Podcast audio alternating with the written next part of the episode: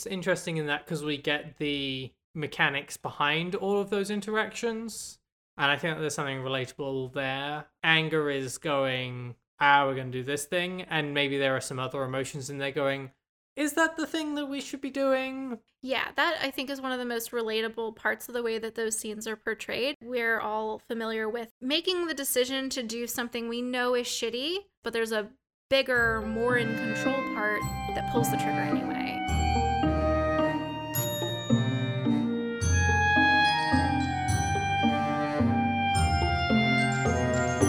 Hello and welcome to Unramblings, a podcast about stories and storytelling. I'm Fae Fix. And I'm Charlene. And this week we're talking about the 2015 Disney Pixar movie Inside Out. We'd wanted to talk about this for a while, but had thought that they might bring a sequel out at some point, and we'd been sort of holding off on that. And then we bothered Googling that and realized that there are currently no plans for a sequel, so we're just going to talk about it now. We'll obviously be giving spoilers for the full movie Inside Out. We'll also be talking probably just a little bit about the short that they put out as a little sequel to it, Riley's First Date, ? If we have any other spoiler warnings or content warnings, we're going to drop those in right here. Hello! We actually have very few spoiler warnings today. We have one very small mention of something from Onward. It's not actually plot relevant. You should go and watch that film. It's been very underrated because it came out on streaming rather than going out in theaters because of COVID. We also did an episode on it, so you should definitely go and check that out as well. We also have no content warnings. It's an Unramblings miracle. Okay, and back to the past. Welcome back. Okay, so Inside Out tells the story of Riley, who originally lives in Minnesota but is moving to San Francisco at age 11, which honestly sounds great, but isn't, because she's 11 and having to leave behind all of her friends and her hobbies and the things that she's known her whole life. Her parents are very much tied up in their own thing and aren't always as supportive as they might be and expecting her to be happy all the time. We see this very well because it's also mostly told from within her head with personified emotions and the general workings of her mind. We see the way that the change in her life is causing a huge change in the way that she understands the world and a change in how the emotions are interacting and understanding each other, which then tells itself also through the main story as she decides to run away from home and try to go back to Minnesota before eventually deciding not to do that and actually talking to her family about how she feels about these things, which means that they open up a good dialogue and everyone lives happily for at least the next brief period of time until they eventually do decide to do a sequel. Okay. I realize I editorialized a lot more in that than I normally would, but I'll let you pick up the slack from that. Okay. Inside Out follows Riley, who is about 11 years old, and her emotions as they try to keep her on an even emotional keel during a transition from Minnesota to San Francisco for her dad's job. This is a pretty big upheaval for her. Previously, her life had been very stable and she'd been a pretty happy-go-lucky kid who didn't need a whole lot of emotional hand-holding and things like that. But this move has disrupted pretty much every aspect of her life and she's having a hard time coping with it. And so her emotions, who are mainly led by her emotion joy, are not really sure how to handle the situation because joy is trying to push Riley to cope with things in the same way she always has, and shutting down the emotion sadness's attempt to kind of take the wheel and handle things as Riley's processing the move and how it's affecting her. So the story ends up following Riley's transition as she's kind of coping with this move, but also the struggle of joy, who had previously been her primary emotion, as she slowly comes to recognize the utility of sadness as an emotion, which was previously not something that joy seemed to really get. Yeah, I think that's a pretty good summary.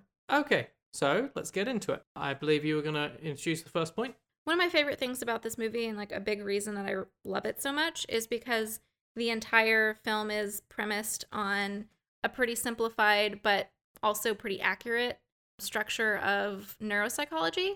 And so that really appeals to me, obviously, with my background in psychology and social work as well, because a lot of the themes that are explored have to do with the way your brain works, the way humans process emotions and emotional situations, and the way that trauma affects somebody and changes what coping skills are relevant and helpful, and also the way that family dynamics kind of play out in different situations. And you see all of that done really well and really elegantly in this movie in a way that is clearly very well researched. Like, they definitely did their homework, and you can tell if you watch the credits that they had like a Mind and Behavior Institute and a couple of like prominent psychologists who study emotions and emotional development and things like that as a part of the people consulting on this movie, which I appreciate. Yeah, I mean, it's obviously a story told about the emotions. I think it's interesting and really well done how much of that is also part of the world building that they use in this.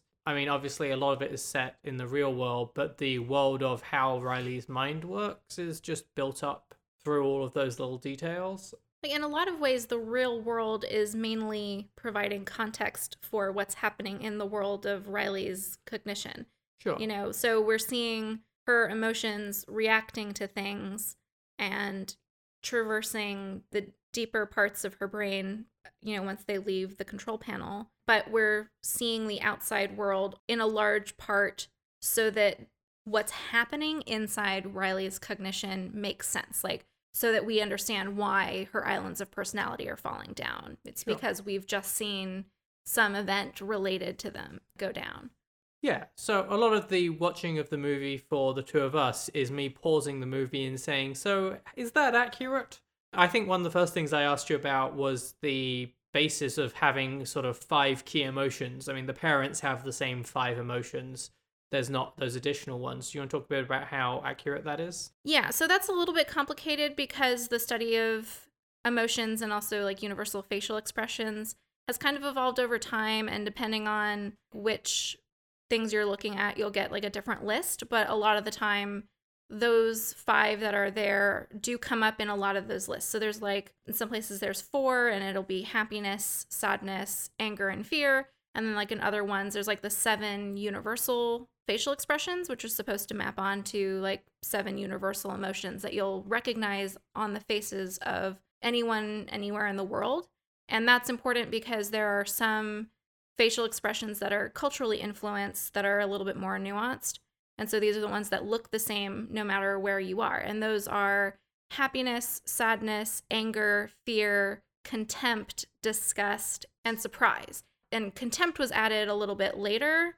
Paul Ekman, who's actually one of the people who was acknowledged as being an influence on this movie, in earlier iterations of that list had 6, and contempt was added later.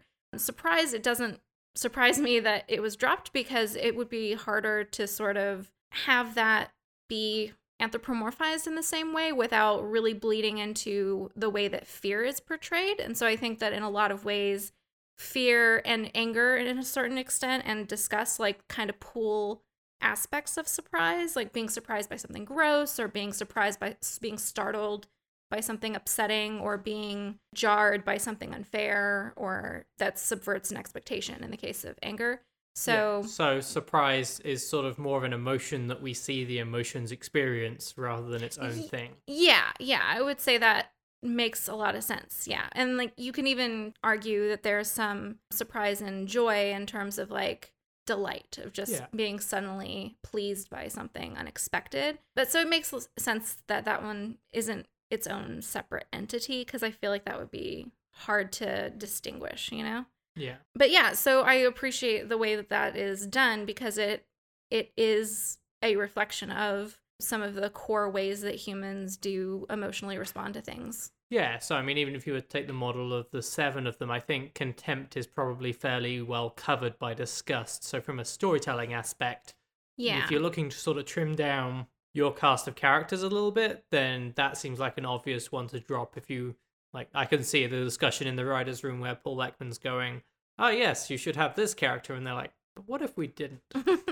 Yeah, and I'd also agree that most of the functions of disgust or most of the functions of contempt would be sort of rolled into disgust. There's not, again, a need for a distinct personality or like a distinct controller of the board for that kind of response. And also Riley's 11. I don't know how much contempt. I mean, I guess 11-year-olds could be contemptuous, but I know a 4-year-old, and I'm pretty sure I've seen her show contempt. So. Well, okay, fair enough. I don't have the same basis of understanding of psychology that you do. I have much more of the pop culture one. But I mean, there were certain things that I noticed that were just like fun little nods to the way things really work. One of the early ones is at the end of the first day that we see, Riley goes to sleep and Joy is like, okay, let's get these memories down to long term. And so just sort of alluding to that idea that one of the things that we gain from sleep is putting those short-term memories into a long-term bank, as it were. At least that's my understanding. What were some other ones that you saw in there?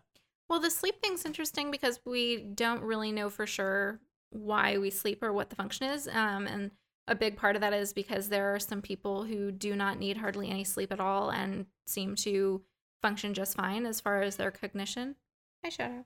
But that is one of the like more prominent theories, is that sleep is a time that we do organize our experiences and decide like in some ways what's worth remembering and what's not. Yeah, I'm actually halfway to being one of those people. I've decided I don't need sleep. The cognitive stuff really does take a hit for me personally, but I'm working on it. Yeah, I remember I took sleep and dreaming, and that was one of the things that our instructor really emphasized, is that we actually don't know for sure. Like there are a lot of theories with a strong basis, like there's a lot of support for dreams in particular going a few different ways. Like a lot of researchers have concluded that there's a good case for dreams being a part of like memory consolidation and things like that, and also of practicing scenarios, etc. But also some evidence for it being a kind of cognitive noise while other stuff's going on in your brain. So it's really weird. Just why we sleep and why we dream is very mysterious. But as far as other stuff that I see in the movie and I'm like, oh, that's so cool with the way that it reflects the real world. The forgetting people who like are going through the memories in the stacks to identify the dull ones as ones that Riley hasn't interacted with this memory in a long time. And so we can probably just throw that away, not bother keeping that, taking up space. And it's like phone numbers that she doesn't need to access anymore because she has a phone, or like a whole lot of things from when she was really, really young. Like we see the memory dump, the pit where all the memories end up kind of decaying forever. And almost all the ones that Joy picks up to interact with are from when Riley was like 3 or younger, which is a period of time that we don't really tend to keep memories of like later in life. And so I like the way that like ties in a very accurate way. And of course, there's like some cute visual things too, like the stacks themselves that are the shelves full of memories. When it's zoomed out, you can see that they're like curved and textured so that it looks like the cortex, like the creases on the outside of our brains. And similarly, when they're going down into Riley's subconscious, the stairs that they're going down are textured in a way that's very similar to some of the structures in like the brainstem, like the vermis, the way that they're like sort of crinkled looking. And that just makes me happy because it's just like, that's so cool that they did that. So there's a little attention to detail. So what I'm hearing is that there is a small man in my brain that kicks up the advert jingles on a regular basis. Is that correct? I mean, I don't know exactly how that mechanism works, but definitely things are catchy. So yeah. And of course, one of the most thoughtful things that's done throughout the movie, as far as the story of Joy and Sadness and their journey through Riley's brain, is that whole thing is started off by Joy trying to prevent Sadness from interacting with Riley's core memories, because when she does, she makes them sad. She changes them from being happy memories or joyous memories to being sad memories. And I appreciate that they're showing that interacting with your memories in a different context actively changes what those memories are, because that's true. We're going to talk about that a little bit more later, but I love that is such a central premise of the movie, because a whole lot of people tend to think that the way you remember stuff is how it happened and like your memories don't change, but that's just not how your brain works. Yeah, that's one of the reasons that eyewitnesses are a real problem in court cases, because what you think you saw and what you saw are often not the same thing. Yeah, very much the case. So like one of the last things I wanted to talk about here before we get a bit more into this was just sort of get your take on the personality islands that you sort of have going on there. You've got the 5 at the start, and then there are more complex versions of them later. They seem to be sort of how Riley chooses to define herself rather than something more innate. How did you read that? I think there's some good support for that. I do think that they are the things that are important to her that she, as you say, uses to define herself. And I think that's borne out by the fact that when situations occur that where she's damaging her connection to those ideas and intentionally going against her previously held ideas about why those things are important, that's when they fall down. But then when those connections are restored, they come back. When they come back in a more complex form that's a little bit more mature and nuanced now that she's had more experience of those things not being as simple as they were before, like Hockey Island and her relationship with her parents in particular. Like Family Island is a lot more complicated after she's had some pretty tough conversations with her parents about the way that she's been feeling and the support that she needs from them. Yeah, okay. So they're sort of more like, it's something where she drives the islands rather than the islands drive her. Yeah, because she will have an experience that forms a core memory, and then that core memory either powers a new island or will swap out the core of an existing island. So like with Family Island, she had a core memory that was one of her pretty early ones that's very happy and stable with her parents in Minnesota. But then after she tries to run away and then she comes back and she has the very honest and emotionally intimate conversation with her parents where she talks about how she can't just be happy, you know, this is hard, and she's having a hard time feeling anything but sad right now as she's kind of adjusting. And her parents finally see that she's struggling with it and acknowledge that it's hard for them too, and that it's not fair for them to expect that this is going to be just fine. That becomes a new core memory for Family Island, showing that her relationship with her parents has developed some more complexity as she's gotten older and been able to have those kinds of conversations with them, right, and get that kind of support. So then you see Family Island is a lot more complicated, like it's way more developed. There's more like sub areas and things in it later than it was before, when her life and her relationship with her parents was really simple. Yeah, and that is a core memory base that is happy and sad. Right. Is there a basis for the core memory idea in psychology, or is that something that was more developed as a storytelling device? I don't know, honestly. You should know all of these things.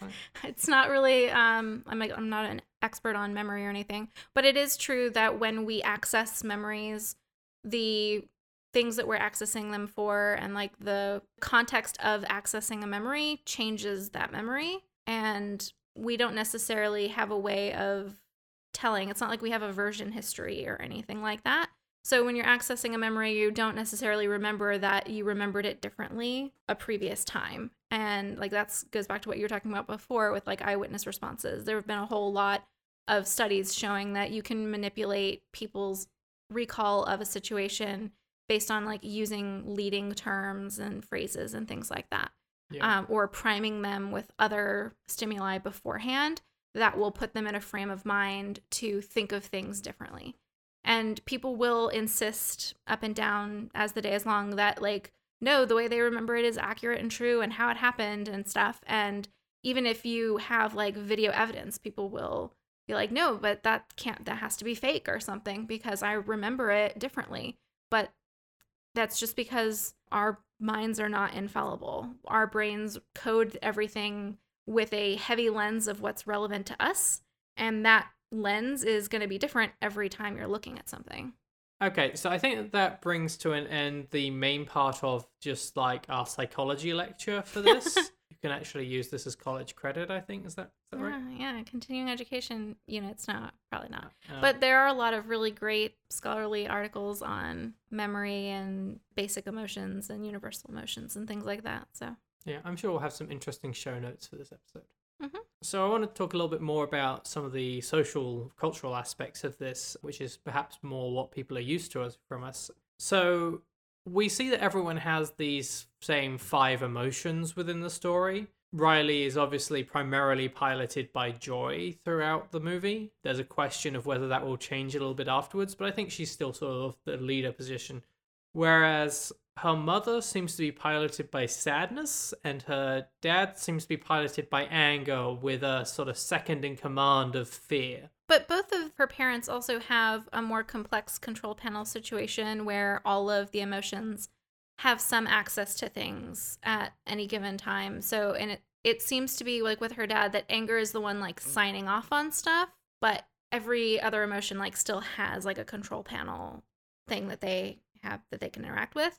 And her mom, it's more of like a shared, like a committee situation where the sadness emotion is more of like first among equals kind of a thing. Yeah, I think that the mother's panel is much more of a discussion group, whereas I think that the dad is modeled after a militaristic style of leadership. Very hierarchical. There's the whole thing with the foot and the two keys to be able to initiate it, and also the repeated calling of the anger as sir. Yeah, they all call him sir. It's very hierarchical in its structure. We don't really see that with the mom. It's a much more egalitarian type of less hierarchical structure. Yeah. And then by contrast, Riley has a single interaction control panel. Like there isn't room for more than one emotion to be doing something at a time. At first, sure. Yes. Yeah. At the end of the movie, she's got to that point where she has a more complex understanding, but we'll get into that a bit more later. I think the fact that that is how the parents are displayed is particularly interesting in this movie because it is... I know, it reads as possibly problematic to me, but also as sort of expected. Like, it's almost lazy in, okay, the dad is the one that gets angry and has to put his foot down, and the mother is, like, sort of not really ruled by happiness, but gets by. And I suppose, I think it reflects pretty heavily on certain cultural influences, particularly with the dad, because...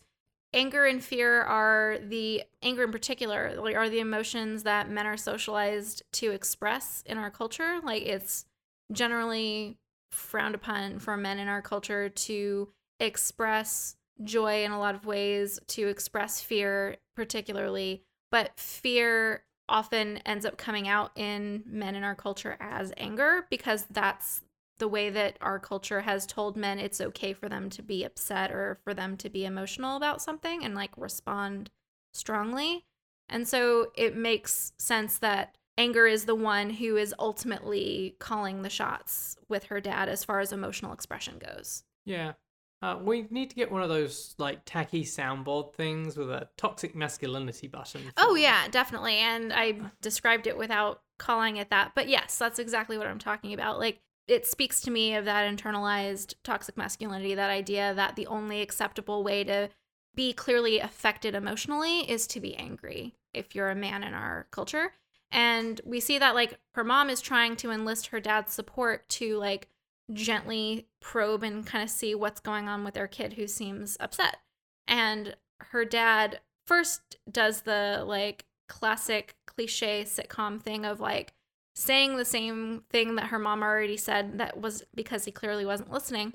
And then when Riley is grumpy at him, which was the whole reason her mom was trying to get him to engage, he reacts defensively and angrily in response, which was entirely not what her mom was trying to signal him to do. Like she was trying to be like, hey, something's wrong. We should be concerned. And he went straight to like, go to your room and stuff. So, yeah, it very much plays out in a classic sitcom-y type of bumbling dad, nurturing mom kind of a way.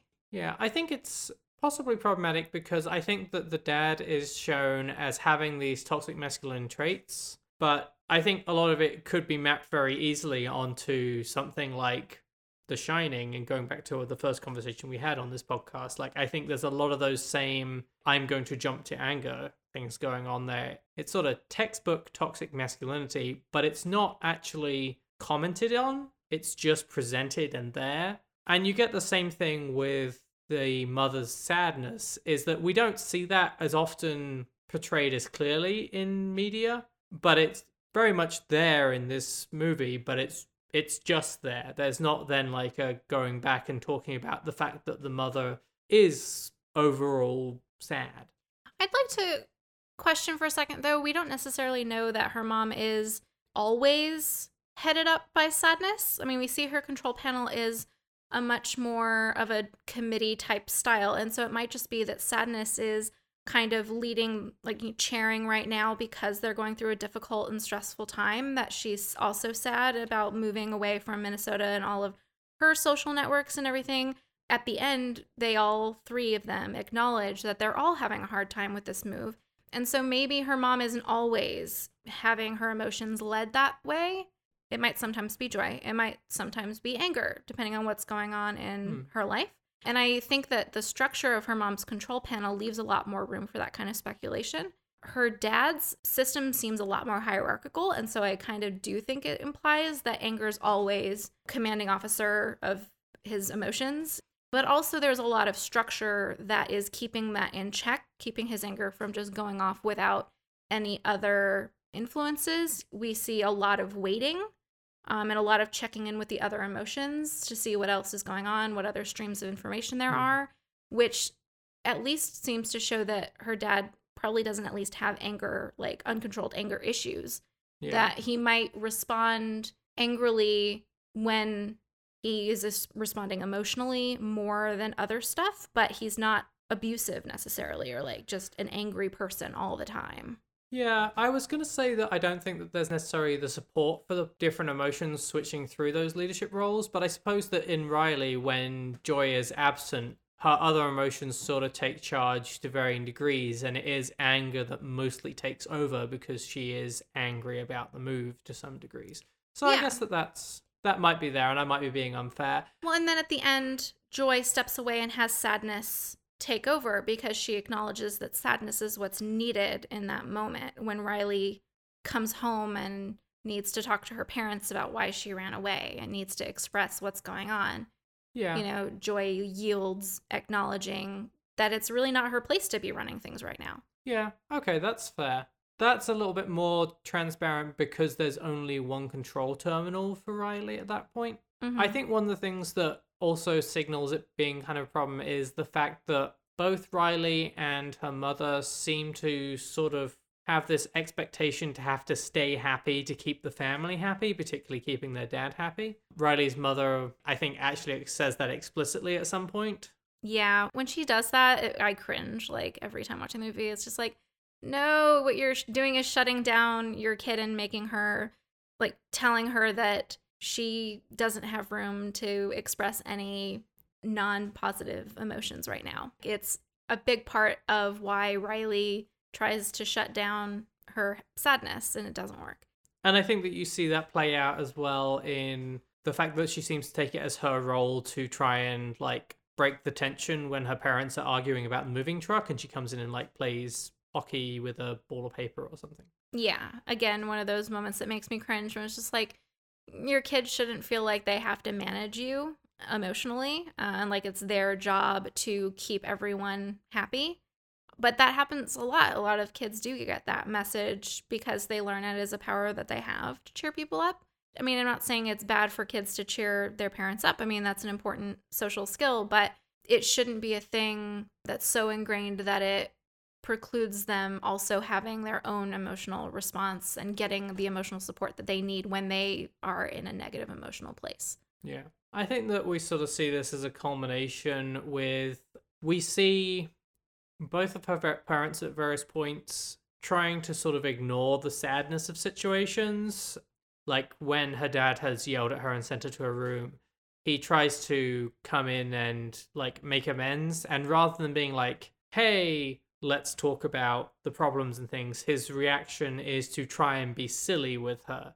Like, there's no acknowledgement of any sadness on either part. It's just the, like, we should play around. Oh, you're not in the mood. I'll come back later. Yeah, and there's also not even any acknowledgement that, like, he overreacted. I mean, he says things got kind of out of hand or something like that, but it's a statement that's very clearly avoiding placing any blame, including taking any blame for himself. And that is something we see adults do toward kids a lot in our culture, you know, not just ours, but I know a lot of the time adults don't learn to apologize to kids when they do something wrong. And I think it's important to do that because it's hard for then kids to grow up and apologize and be honest about when things are their fault as they get older. If they learn that apologizing is a weak thing to do or something that puts you in a bad position, when really sometimes it's a necessary step to resolving a problem. And sometimes it is your fault. Sometimes you did things that were not okay, and you need to acknowledge that. Even if you had good reasons for it or whatever,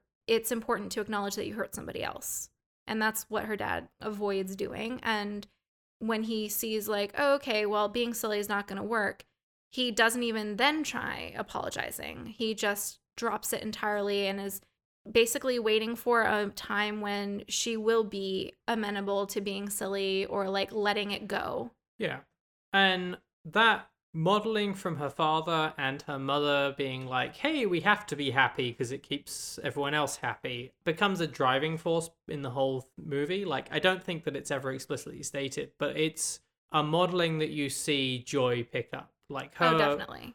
Her response is, Riley can't ever feel sadness. That's not allowed. Like, I know we have all these emotions and then there's sadness, and sadness, stand in this chalk circle, don't touch anything, and we'll try and persuade, like, even like when Bing Bong is sad, is like, don't be sad. Just stop being sad. That's the only reaction she can have, and that's very clearly something that Riley/Joy has picked up from her parents. Yeah, I would definitely agree with that. And you can see that because there hasn't been room for being sad in Riley's interactions with her parents, that Joy and, to an extent, Riley have never acknowledged or understood the function of sadness. I mean, that's an important journey in the movie, which we'll talk about more later, but like, that's a super important idea that because of that shutting down, certain recognitions are just never made. Yeah. So let's talk about Joy. We get the majority of the movie from her point of view, and a lot of the driving force is her sort of failure to understand what her role and what others' roles are. Yeah. Like, Joy seems to identify herself with Riley in a kind of unhealthy way. Like, she views herself as the primary or main emotion, and like all the other ones as secondary and not as important. And we also see her do some things that, like, I don't know, they're almost kind of creepy. Like, when she's watching some of Riley's memories, she'll like mimic Riley, like her physical movements, like the ice skating around the control center to mimic a memory of Riley ice skating on the pond, in a way where like she's inserting herself as Riley in that memory in a kind of a weird way that shows that she views herself and Riley as way more entwined than any of the other emotions. Yeah, it's funny, one of the words I have written down in my notes is infatuation, which I think goes too far, but it is, like, it's not a romantic infatuation, but there is a issue there. We are given her as sort of an unreliable narrator, as she seems to at least define herself as Riley to an extent. Like, I think it's easy to watch the film and think of Riley and Joy as being almost the same person, and I think that's because that's how Joy sees it. Yeah, and we see them doing the same things, and that's partially, I think, because Joy has been sort of in the driver's seat for a lot of Riley's life, because a lot of Riley's life was very stable and she's a pretty happy kid. There was never really any reason for the other emotions to take over for significant periods of time. So she's identified herself as being sort of the pilot of Riley. And then when she's still trying to pilot Riley, but she's trying to pilot Riley through a traumatic situation where she isn't happy. And so it just ends up coming out very performative and forced and not very authentic, and just ultimately really unhealthy, because it's Riley, you know, not accessing the emotions that she really needs to be feeling and processing at that time. Yeah. The thing is, like, as a protagonist, she's kind of the worst. Joy, not Riley. Right. Yeah. I think that the protagonist of the movie is primarily Joy. I would agree. I just wanted to be clear, because there are a lot of she's in this movie. I recognize in some of the conversation about joy and sadness, sometimes the she is not clear. There's a lot of the actions that you see her taking that I don't know whether it's either as an adult or in repeat viewing. It's, you're just like screaming no at the TV. It's like, that's like, she's so self-involved. Yeah, she is. And I think there is an extent to which that it reflects well on the emotion joy itself being somewhat present-centered.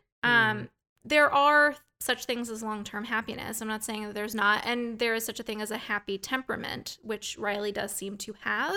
But joy itself, like, it seems to be very centered on like how I'm feeling right now.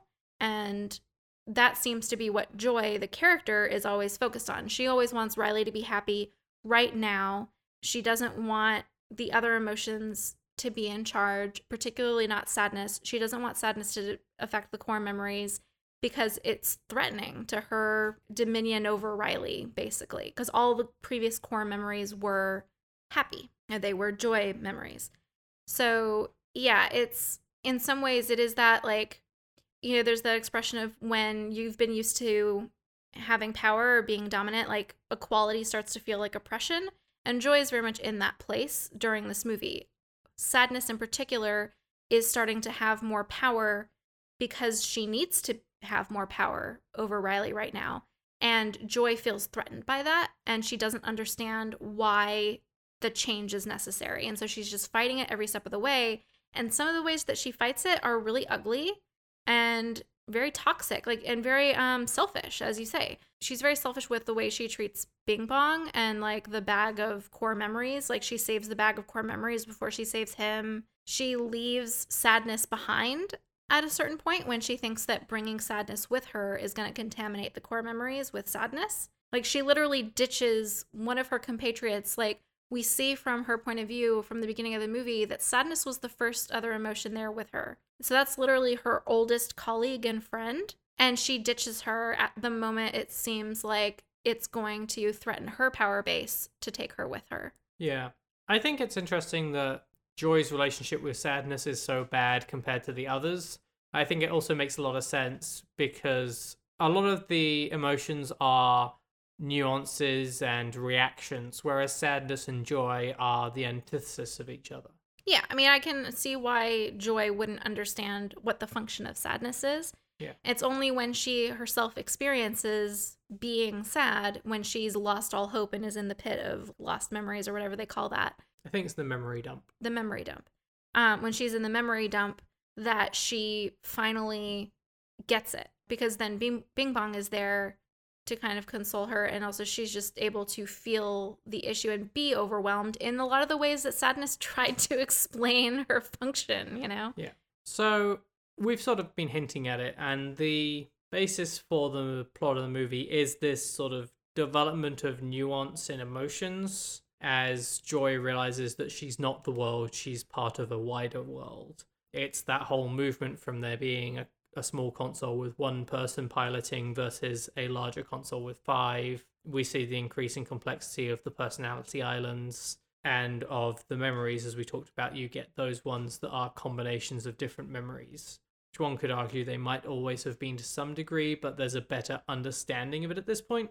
And I want to talk a little bit about how the story gets us there, because I want to say, and I don't know if this is too strong, so I want to see what you say, that realizing that she's part of a whole and like a larger thing is something that both Joy and Riley are going through in the movie. I think so, particularly because at the end she is able to realize that it's not just her who's having a rough time and trying to not break down during the move. You know, that way her experience of the move is wider and she can have that normalized as, no, this isn't a failure on your part to just accept this happily, you know, and with equanimity. No, we're also struggling. It's hard for us too. We also miss our friends in our house and everything in Minnesota and like the memories we made there. Like, this is hard for all of us. You're not failing at anything. This is a totally healthy and normal response, and we're really sorry that we weren't supporting you in the way that you needed. And I appreciate that that's there, because before she feels very alone in it and like she's not allowed to get their support for it because they're too busy with other stuff that they're dealing with. And it's kind of similar for Joy, where she's kind of been feeling like she's doing this all by herself, and maybe the other ones occasionally chime in here and there, but she's the one who has to run the show, and it's all on her shoulders to keep Riley happy. But what she doesn't realize is that while she's an important part of enabling Riley to be happy, she's not the only, or even necessarily in any situation, the most important part of keeping Riley healthy and making sure that she retains the emotional capacity for happiness. Yeah. Because the other emotions are just as important in reacting to the world for that. Yeah, I think that there's, like, beyond the dynamic that Riley comes to understand within her family. There's also just the geographic relocating and finding out about a new area with going to San Francisco and things being strange and unusual to her. I maintain that I don't understand how they had that interaction in the pizza shop. Did they go in and say, we want some pizza, and then they just offered them broccoli pizza and that was it? Like, I mean, they acknowledge it's weird that they only serve one thing, but how does the conversation... Never mind, not the point. But then similarly to the discovery of San Francisco, you have the emotions, have the discovery of how they fit in with their family, Riley's family, the emotional family, and also they have joy and sadness going out and discovering the rest of the brain that they've not really been to before. They've just read about it in the manual. Yeah, I appreciate that too, that there is this new environment that they didn't necessarily mean to go to but end up in, and it gives them, as you say, a better understanding of their place in that larger system. Yeah, and I think the other big thing is that we do see both Riley and Joy attempting to approach the world purely through happiness, and then this sort of sadness and trauma getting in the way of that, and then them having to reconcile with that. And they both sort of react with this performative joy. Yeah, and it makes sense if, you know, you're temperamentally one way and that has always worked out fine for you. If those are the coping skills that you've developed, you are going to try them even when it's not necessarily the time for those coping skills.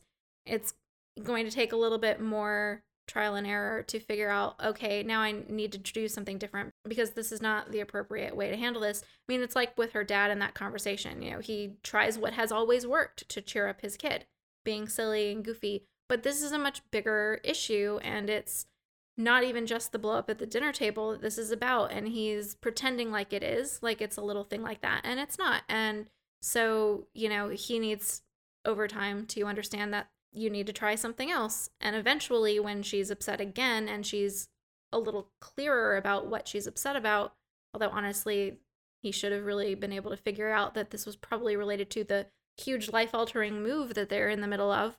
But he is later at the end able to react when she's upset again and is clearer about that being what the problem is, with a more appropriate response of being emotionally available and vulnerable and normalizing her experience and validating it with his own experience. Yeah. He gets there eventually, but it takes him a while. So we sort of hinted at it earlier. The sort of key moment in the film is when this eternal attempting to only feel happy and trying to avoid sadness really comes to a head. All the way through, like, Joy is literally avoiding sadness, and any sort of sense of depression is kind of demonstrated as feeling useless for feeling sad. Even sadness herself seems to think she is useless and doesn't serve a purpose, doesn't really acknowledge or recognize why she's important. Right. And I mean, I think that there's a fairly good case for saying that the relationship between Joy and sadness is an abusive one. Joy very clearly understands the role of all the other emotions, like literally lists them off at the start, but then gets to sadness, is like, sadness is also here. Yeah. They serve no purpose, and seems to sort of tell sadness that, if not explicitly at some point before the start of the movie, then very much through her actions of, go away, don't touch anything. Yeah, it's very much, oh, you're such a bummer, go away. Like, why are you even here? Can you just be not involved in anything I'm doing, please? Yeah. And I mean, all of that, like, it's one of the things that makes Joy so frustrating as a protagonist, is that she doesn't understand why sadness is there, but most of what sadness does is, while apologizing, explain why she's there.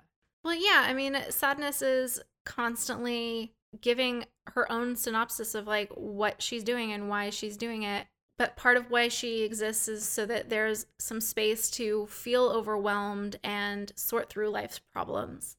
Like, we see her exercising her functions of, like, listening to Bing Bong when he's sad and validating why he's upset and consoling him, but not in the way that Joy does, where she's basically trying to fix everything by just saying, well, just ignore the problem, you know, and even just saying things that just aren't true, like trying to convince Bing Bong that he is still relevant to Riley when he's not. He's her imaginary friend from when she was very, very young, and she's 11 now. No, she is done with him. He's right. And it's hard. He's in a rough situation. But Sadness is able to acknowledge the reality of that situation in a kind and supportive way where he feels heard, you know, and he's able to get through that experience and move forward and figure out what that situation means for him going forward. Whereas Joy just fails to recognize that that's something Riley also has to do, that she has to sort through the things that are not happy things, that sort through the things that are painful and difficult, so that she can decide what to do about them and how to move forward. Yeah, there's a point fairly early on, and it's passed off as a joke, where Sadness says that crying helps her slow down and obsess over the weight of the world's problems. Exactly, yeah. But that's sometimes what you need. Mm-hmm. So. Yeah, I mean, it helps you acknowledge that the problems are there, which is something that Joy keeps trying to avoid doing. She wants to pretend that there aren't any problems and just focus on the happy things, and that's just not how life works, and that's not a reflection of a full and complete life. I mean, she finally understands that when she herself is in the memory dump for a while and doesn't see a way out. Yeah, she certainly, like, I think comes to a lot of realizations when she's in the memory dump about the importance of sadness, and that's sort of been a bit of a progression. And we sort of see that play out in how she makes sure to save Sadness and take her back to the control room with her, and her sort of understanding that Sadness is the one that needs to get the idea out and is the one who needs to take the helm for that conversation at the end. Yeah, and I think there's something very important to the fact that Sadness is the only one who can affect the control panel right now, because Sadness is what Riley needs to engage with emotionally. Yeah. The other ideas or the other emotions try to take the idea out, the running away idea, and it won't budge. And it's because Riley has totally shut down, because the only emotion that can really break through right now is sadness. And she's been denying herself that. Right. She's been incapable of accessing it, first because Joy was pushing sadness away, and then because sadness was literally inaccessible and Riley completely shut down emotionally. Yeah, and I think that the shutting down of the control panel is a really, we talked about the way certain things are shown very well. I think that shutting down of the control panel as an emotional shutdown is very well done. I agree. It does show how, like, in that traumatic situation, when she didn't have a way to process her feelings in an emotionally appropriate way, she couldn't process them or anything at all and just became emotionally numb. Yeah. And I think that the other thing that we wanted to talk about as far as how the psychology is shown is the thing you mentioned earlier about how interacting with memories can change them, mm-hmm. and also how different perspectives of the same memory can feel different. So you talked about when she's down in the memory dump and she realizes that depending on how you view that one memory, it can be happy or sad. Did you want to talk more about that? Yeah, I did like that scene a lot because it shows it. In that particular part, like, you're talking about the memory that's both blue and gold, that's of the hockey championships, right? And so Joy thinks of that memory as, there was a hockey championships and we sat up in the twisted tree with mom and dad, and then there was the team was there and they, like, lifted Riley up and everyone was, like, together and things, and that was really happy and supportive. But Sadness's perspective of that, yeah, that was a really bad day up until that point. Like, Riley was really upset because she missed the last goal. That was why they didn't win the championships, and so she felt like it was all her fault, and she went up to the tree and was crying, and her parents came up to be supportive and cheer her up and hug her and stuff. And then the team saw that she was upset and came around, and they rallied around her and, you know, made sure she knew that she was their friend and valued, and they loved her, and that they could still have fun together, and they didn't blame her for that situation. And so you can see that you don't actually know what's going on if you're seeing only one part of that, either of that. Like, it could seem like just a really horrible, traumatic day if you only have the sad part. It can seem like a great, awesome, yay, you know, everyone loves me type of moment if you only see the happy part. And it's really only when you have both of them together and you're able to kind of put together the full experience that you really know what happened. And I think that's a big part of joy, recognizing that sadness enabled the joy that happened. Like, she wouldn't even have had that core memory of the team all rallying around Riley and, like, the fun experience with her parents in the tree if Riley hadn't been sad first. Which I think is an interesting thing on the whole, like, you can't tell what happiness is unless there is also some sadness in there. As a context, as something to compare it to? Yeah. I suppose. You disagree? I'm not sure. I think you can have pure happiness, but I think context definitely helps us to identify our emotions. And knowing how to identify our emotions is a really important part of being able to express them in a healthy way. Like, you can't tell someone what's bothering you or how you're feeling if you can't recognize what you're feeling. Yeah, that's fair. So we talked about Bing Bong earlier, and I wanted to just sort of take a look at his trajectory and how he's characterized, because I think he does a lot to represent everything that's happening on a larger scale within the story in a more condensed way. And I think it might just be an interesting little lens to look through. Okay. So, I mean, as far as the sort of fun psychology applications in there, I mean, obviously having a physical representation of an imaginary friend is... Adorable. There we go. That's the word for it. And I like some of the way that the characterization is shown in the way that children understand things. And, like, his whole, animals were all the rage back then. Yeah, when you think about the age kids are when they have an imaginary friend, it is often also the time that they are getting really into animals because they're starting to finally understand that they're different. Yeah. Yeah, it's sort of like the fascination with peekaboo when kids finally understand object permanence. It's like, I finally understand that cats and dogs are different things. Now I love animals. There are a while where babies don't understand that cats aren't babies. I don't know, but there's usually a period when little kids just generalize all small fluffy things as, like, being the same thing. Like, they'll just call everything a kitty or everything a puppy or something, like, depending on what they've learned first. And it takes them a while to be able to differentiate that, you know, dogs and cats are different and, you know, birds are a different thing, etc. Bunnies are different, whatever. And kids are just delighted with knowing stuff, which is fair. Knowing stuff is pretty awesome. I've heard that you're a fan. I am a fan. There's obviously other elements of that as well. Things like he's made of cotton candy and Christ candy. I don't know. That just warms me in some way.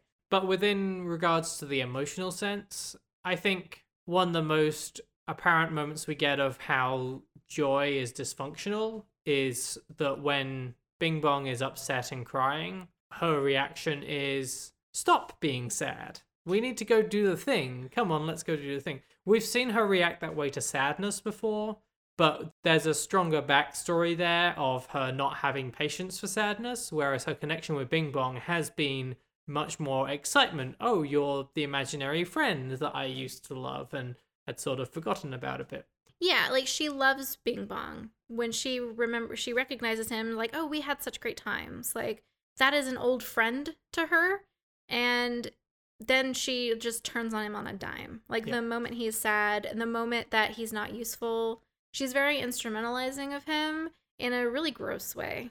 Yeah. Even for someone like that, like, she just, her instinct is to ignore an emotion that isn't joy. Mm-hmm. And I mean, I think even with the other emotions, like, she tolerates fear because she understands that it keeps them safe. But Bing Bong is also the first time that we really clearly see what sadness does as good, and I think the first time that joy sees it, like, we see sadness explaining her role and trying to achieve those things before, but with Bing Bong we get the example of this is sadness fixing something. Yeah, and joy acknowledges and sees that sadness helped somehow, but she totally doesn't understand how sadness helped, or, like, what was the point of you listening to him being sad? Like, why did that make him not sad anymore? I don't understand. And it's very frustrating to watch because sadness is, again, in that position where she's trying to validate her existence, even though she's already, like, literally just in front of joy demonstrated the value of her existence, and joy still doesn't get it. He was sad, so I listened to what was upsetting him. Nope, I don't understand it. He should have just stopped being sad. Yeah, and not only listened, but I also validated his feelings and express to him that they make sense, didn't minimize them or try and dismiss them in any way, gave gave him some space to express those things and feel those things, and he's still not getting. Okay, I don't. It's interesting how little interaction Bing Bong and Sadness have in general. They have that moment together, and then otherwise it's largely Sadness seems a little unsure of why Bing Bong is there. And I can understand that. Like, Sadness wouldn't have the close connection to the imaginary friend in the same way, because it's an imaginary friend is a playmate. Yeah. Know? But I think that there's also an argument that Bing Bong's story also sort of parallels Riley's transition within the story of having to move on and be like, understand that there's a wider world and that parts of you don't fit into it as much anymore. To a certain extent. I think it's way more dramatic for Bing Bong, obviously, as he, entirely ceases to exist. But Riley is having to come to terms with entire spheres of her life no longer being relevant anymore, and her friendships transforming into much more distant, much less close relationships than they were before. Did you have anything else you want to say about Bing Bong? Just like a side note about Bing Bong. Like, I wonder if he always was conceived of by Riley, like when she was little and he was her present imaginary friend, in like the tattered clothes with sort of like that vagrant aesthetic that he kind of has going on. You know what I mean? It's like the like that particular style of clown from like the 1920s, where it's all tattered clothes and hat and things.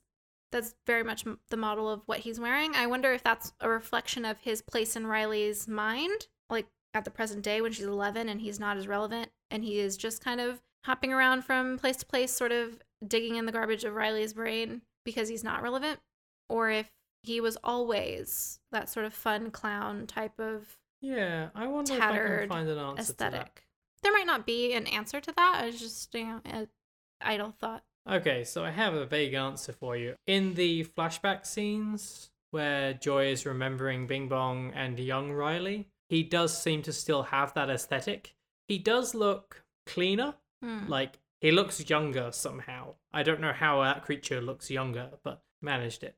Okay, interesting. So I think that's all the main things that we want to talk about. But I think the big question is, and this might get a little bit more personal than we usually do, is what makes this story so relatable? Well, I think there are ways in which this story is really relatable to anyone, and also ways that it's very relatable to us specifically, like me and you. Yeah. And so there are certain like interactions that are very relatable, I think, to anyone, like the fight at the dinner table. That back and forth is, I think, very relatable because every kid has been in that situation and every parent has been in that situation. And even if you didn't really have those kinds of arguments with your parents, one of your siblings probably did sometimes, where it's like your parents trying to ask you about something, but you're being kind of closed off and defensive, or your siblings being very closed off and defensive. And then one of your parents gets defensive about you being defensive, and like things sort of escalate in that way until you're in trouble now. And so I think we've all kind of seen how that happens, and the breakdown of how those different small pieces are sort of contextualized, maybe misinterpreted by the other parties in the conflict, is very relatable. So particularly like there's Riley, who's upset and irritated because she's going through this huge upheaval and the only emotions in her head are anger, fear, and disgust. And so her mom is trying to ask her about school, which was a horrifically embarrassing situation. And she's like, I don't want to talk about it. And her mom is like, oh, something's wrong. And then her dad is like, well, how was school? And she's like, leave me alone. And he's like, you're back-talking me, and it kind of goes from there. And I think it's interesting in that because we get the mechanics behind all of those interactions, and I think that there's something relatable there. I know that you mentioned the fact that like there's anger is going, we're going to do this thing, and maybe there are some other emotions in there going, is that the thing that we should be doing? But anger's sort of winning out in the moment. Yeah, that I think is one of the most relatable parts of the way that those scenes are portrayed, and that there are other parts of the personality that are maybe not as on board. And I think that we're all familiar with being in an argument or, an agitated state and making the decision to do something we know is shitty. And like there's a part of us that knows this is the wrong move. This is going to bite us in the ass later. We probably don't want to do this, but there's a bigger, more in control part that pulls the trigger anyway and says, the hurtful thing or does the pain in the ass thing that escalates the conflict instead of de-escalating it. And yeah, you know, there's a part of you that knew what you were doing. And I think that that's important. And we see that for both Riley and her dad, like her dad's other emotions are sort of like battening down the hatches kind of. Yeah. While her dad is like, okay, we're doing this. And we see fear and disgust kind of trying to wrestle with anger a little bit. And anger is just like, nope, I got these controls now. Like, nope, we're doing this. And of course, there's the things we've already talked about with the changing of memories by interacting with them. And I think one of the more relatable things in this is the way that a memory can change based on the context that you're looking at it later, you know? So the way that those core memories are changing, the way that her recollections about things that made her happy in Minnesota makes her sad and start crying at school. That's all very relatable. It's like, these things did make me happy, but now I'm in this circumstance where I have to acknowledge that my relationship to those things has changed. Yeah, and I think that it's portrayed well in the movie as being the move. I think probably a more universal thing for that is thinking about past relationships, moments that were very happy at the time but are soured by the fact that relationship has ended. Definitely. I think it, particularly for people who are maybe older and have experienced that, but not even necessarily romantic relationships, but like your friendship with somebody that you then had a falling out with. And, you know, you could remember the good times, but yeah, it becomes tinged with sadness or tinged with anger when you reflect on the new context of the more recent events. I also think like one of the other scenes that I think is really relatable is that scene we talked about before where her dad is trying to then talk to her about the fight that they had at dinner and, you know, him trying to provoke her into being silly and just sort of letting it go and kind of moving on. But her being in that position where it's like, no, that's not where I am right now. I think everyone has had that kind of situation where someone tries to pretend like something isn't as serious as it is or force something to kind of blow over when that's just not where you are. And maybe you've been on the other side of that where you're trying to cheer someone up or get someone to move past something and they've rebuffed you and rejected your attempt to reconcile by ignoring. Yeah. I think that everyone has some version of that experience. So it's sort of, it makes it relatable by... I guess the movie is, to an extent, a string of scenes that are probably designed to be fairly universal distillations of reactions. And that might be why the father and the mother character in some way do seem so generic. Sure. Is so that they can be a large number of people's mother and father. And then there's also some ways in which this movie is particularly relatable to you and I and anyone else who's had a pretty significant move around that age. And I know both of us did. So when I was about 8 or 9, we moved from California, where all my family was, to Maryland because my stepdad had to go to dive school. And it was a very difficult transition for me in similar ways to what's portrayed in this movie. And this was obviously because I'm significantly older than a 10-year-old in 2015. There wasn't like the same kind of accessibility to like stay in touch with people as there is in this movie. So I was also leaving behind all my friends. I was leaving behind regular interactions with family and stuff like that. So it was really, really difficult emotionally for me. And also my parents kind of assumed that I would be fine because I had historically handled the moves we had made around California pretty decently without too much trouble, and my brother had historically been the one more prone to having issues with change. So they were very focused on making sure he was okay and processing things in a decent way, and just kind of assumed I'd be okay, which did leave me in a similar situation to Riley of feeling like there wasn't room to be upset or cope with things, and eventually did lead to some outbursts and things that are kind of embarrassing to think on in retrospect in terms of just not being able to handle things in very public settings. Yeah. I mean, I think I had a pretty similar experience to that. I was like around 10 when we moved from Southeast England to Mid Wales. And I know it was probably not quite so hard for me. I'm a few years younger than you. So like, while I think it was AOL email at first, I did have some way of keeping in touch with my old friends. And then, you know, thankfully MSN Messenger came along and it was a strange world. Not like now. Now is perfectly normal. But I mean, it's that same thing of like, I was the child that they were like, they'll be fine. We need to pay attention to the other ones. There wasn't a whole lot of attention on me. And like the fact that both of us have that experience makes me think it's interesting that Inside Out doesn't have a sibling in it. Mm. But maybe that's just that those are the experiences that we had and other people don't have that. Yeah. Well, I mean, even aside from a move, like I know a few of my friends who had a similar experience of being the child that your parents assumed would be fine. And so didn't really open a whole lot of opportunity for emotional support because they thought you didn't need it. And so they just kind of left you hanging in terms of that and or made you feel like you couldn't bring those kinds of issues to them because there's an expectation that they're kind of relying on you to be easy to parent. And I know that's not just my experience. I have a few other friends I've talked to who've had very similar relationship with their parents. Yeah, it's difficult for me because I don't think I ever did have much in the way of outbursts, but I was definitely in that position where they were like, oh, yes, it's great because you're happy. And I'm like, sure. Yeah. Okay. Yeah. But I don't think it ever really came to a head with me. I think it's just like looking back on it is like I wasn't as happy as was apparent at the time, but. Yeah, and I think that can be difficult for parents to see that when you make an expression like that, that it does kind of shut your kid down from feeling like they can tell you if something is wrong. Yeah. Because then they feel like they have a responsibility to be fine. Yeah. But hey, we turned out okay.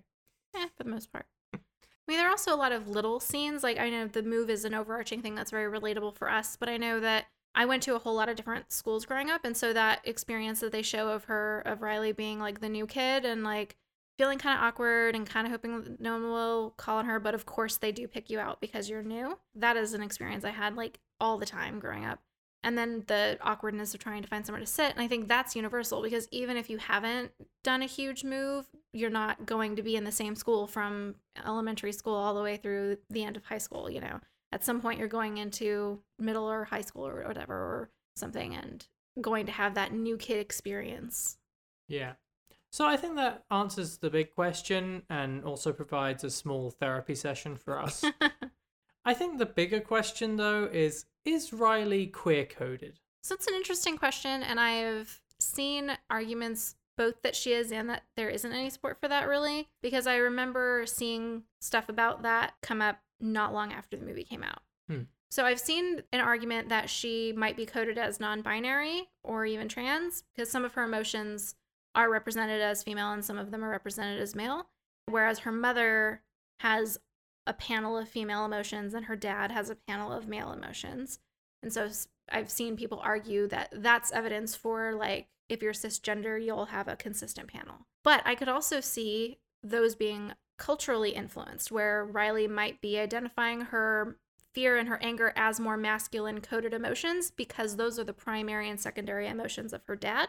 And then the other ones, which we see a little bit more active with her mom, could be coded as feminine for her for that reason. So that might be a modeling thing or like a cultural messages thing, like that sadness and joy and disgust are more feminine emotions and may not necessarily reflect on her gender identity. Yeah, I like the idea that Disney would make someone quietly non-binary, but I'm not sure I believe it.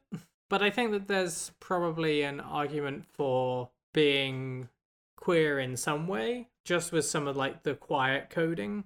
The world very much acknowledges LGBT people in some way or another. I mean, the fact that it's set in San Francisco is a starting point. There's a joke about a guy who looks like a bear that is a quiet LGBT joke. They also walk past a bookstore at one point that I think is definitely intended to be like an LGBT bookstore. It's Penny and Rita, I think. And when you look up close, it's got a bunch of flyers for, like, activism and things. And it just seems very much like a small independent LGBT bookstore. Yeah. When she first arrives in San Francisco, she's also wearing a rainbow sweater, which I've seen some people argue is supposed to represent the colors of the emotions, except that doesn't work because orange is included as well. So there's not just the 5 colors for the emotions. And Bing Bong also has a flower on his lapel that is rainbow, also including orange. Mm. Okay. I think it's kind of slim. Sure. But I think that this is, like, Disney Pixar has been moving towards including LGBT characters in one way or another. I can't remember what the film was. It wasn't great, but there was like a character where everyone was very excited because he was like canonically gay. Mm-hmm. And he really like, the only reference to it is that he comes out as gay at the end as kind of like a joke because the female protagonist has been into him the whole movie and like asks him out, and it's kind of played for laughs. But I think that they have been moving towards including more and more characters. I think there might be another movie coming out before too long that does include some overtly LGBT characters. Well, and Onward has an explicit mention of a lesbian relationship. Right, yes, good point. So I wonder whether this was them like just dipping a toe in the water and going, what if we just like put some hints? Will people be upset by pride colors? I don't know. I'm not saying that there's nothing there, but I don't think there's enough to like really make the case. I do think that they have not ruled it out though. There's the point wherein she's at hockey or whatever, and she bumps into Jordan and is giving him her water bottle or his water bottle. And you see in his mind, he's freaking out because girl, like, ah. And then in the short Riley's First Date, which is like really her parents think that maybe this is a date because Jordan has picked her up to go skating with friends. There's never any confirmation from Riley's perspective that she thinks of it that way or thinks of Jordan that way. She's more focused on the social embarrassment factor of her dad being alone and embarrassing with one of her friends. Yeah. And so I do think that's interesting where you can definitely make a case for Jordan at least being nervous around girls, if not being interested in them romantically. But you never really get anything from that perspective from Riley. You get the boyfriend generator, but it's super shallow and two-dimensional in imagination land. Yeah. And that could easily just be more of like a cultural thing. Oh, yeah. In fact, the fact that there's so little depth to that generated boyfriend idea, I think it, in some ways, could be an argument that that's not something she's actually particularly interested in at this point, if ever. Yeah, I think that, like, with the short, it's never confirmed in a way that would be so easy to do. Mm-hmm. But I think that there's definitely room for it to be a case of, like, maybe Jordan thinks he's picking her up for a date, whereas Riley might have just been like, you're going to meet me beforehand? Okay, fine, sure. Yeah. But... I remember when we were... talking about this, I think I remember you saying that maybe her jealousy about Meg making the new friend, her friend from Minnesota, and talking about how it's almost like mind reading, like with the new girl on the hockey team, and Riley gets super jealous and closes the computer, that might also be an indication of her maybe having romantic feelings for her friend. But I could also see that going either way, being just a best friend or maybe also a crush. Who knows? Yeah, I don't think that there's anything to say that she is one way or another. The question is really just, is there some queer coding in general? To which I think that there's a little bit, and I kind of hope that they do a sequel and maybe explore it, but... meh. Yeah, I could very much see all of these arguments going either way, as far as them just being reflections of the environment and the culture, like them being in San Francisco and stereotypes about emotions being feminine or masculine, etc., modeling type things. There's also stereotypes about the fact that she plays ice hockey. Well, yeah. Point being, I don't think there's anything definitive, definitely, but I wouldn't say it's ruled out. Yeah, I think that's fair. Okay, so I think that is the bigger question. We have a couple of tangents that I wanted to make sure we mentioned. One of them that we just didn't get to earlier was the fact that Anger reads the newspaper so much. Oh yeah, I love that detail. I really do. Because anger is usually founded in a subverted expectation. Like you can't be mad about something if you had no expectation to be disrupted. That's part of why Joy characterizes anger as like being very invested in what's fair. And so I love that Anger is staying up to date on the streams of input from Riley's environment so that he can be assessing what's happening next to see if it makes sense and to see if it's fair.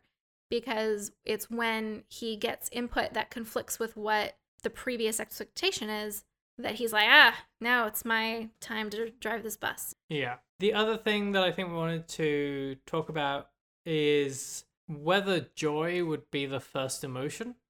Yeah, that is another thing I have an issue with. I think it's probably more likely that Joy, being very self-centered, doesn't realize that sadness is already there when she first shows up, because we see that Joy's first moment of being present in Riley's mind is when Riley is born and smiles at her parents, or maybe just the first time Riley smiles at her parents. which if it's that, then that would be a while after she was born. But sadness would have been there probably from the moment that Riley was born. Honestly, you could make a case for anger and fear being there from the moment Riley was born, because birth is such a traumatic experience for just, you know, the organism. Like, even before you're coming into terms with, like, active thought and things, with the way that our teeth are formed, like, there's a layer, and this is going to sound like a tangent, but trust me, it circles back around. When our teeth are being formed, like, in our jaw, and this is true for other mammals and stuff too, a layer of enamel is applied, like, every day. And the thickness of that layer is correlated with the amount of stress the body's under and, like, cortisol levels and things like that. So in animals that are weaned, you can see a line in the teeth where the layers, they're like tree rings. The layers are thinner because you've been under a lot of stress when you're being weaned. There's also often a similar line for when you were born, because it's such a traumatic event. So we know that birth is traumatic. It's painful. Kids usually cry when they're first born because it's such a shock. The environment is completely different.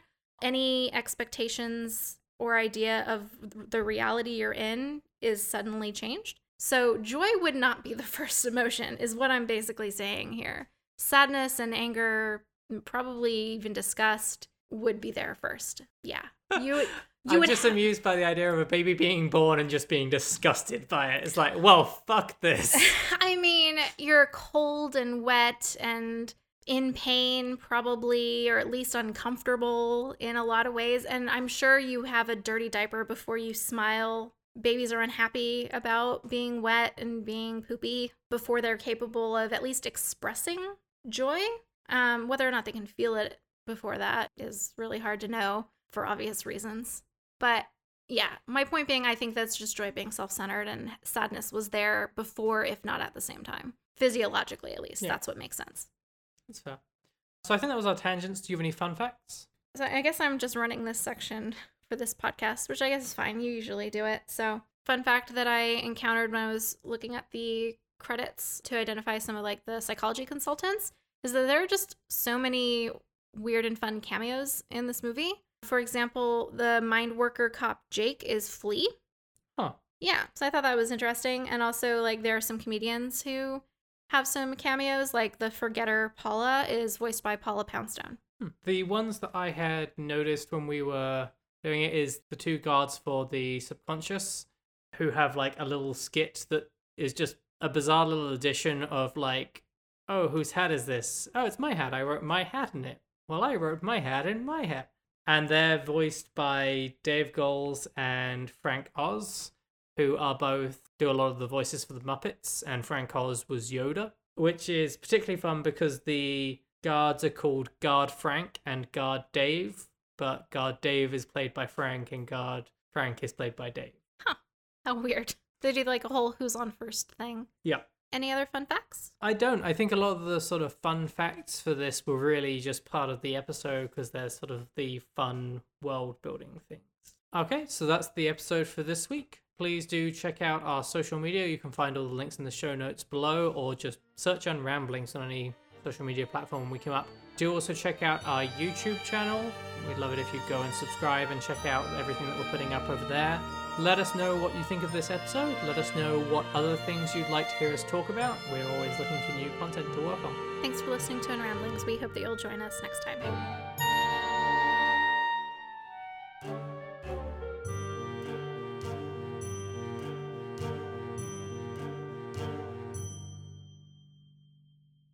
We're talking about how joy is the worst. Are we done talking about how joy is the worst?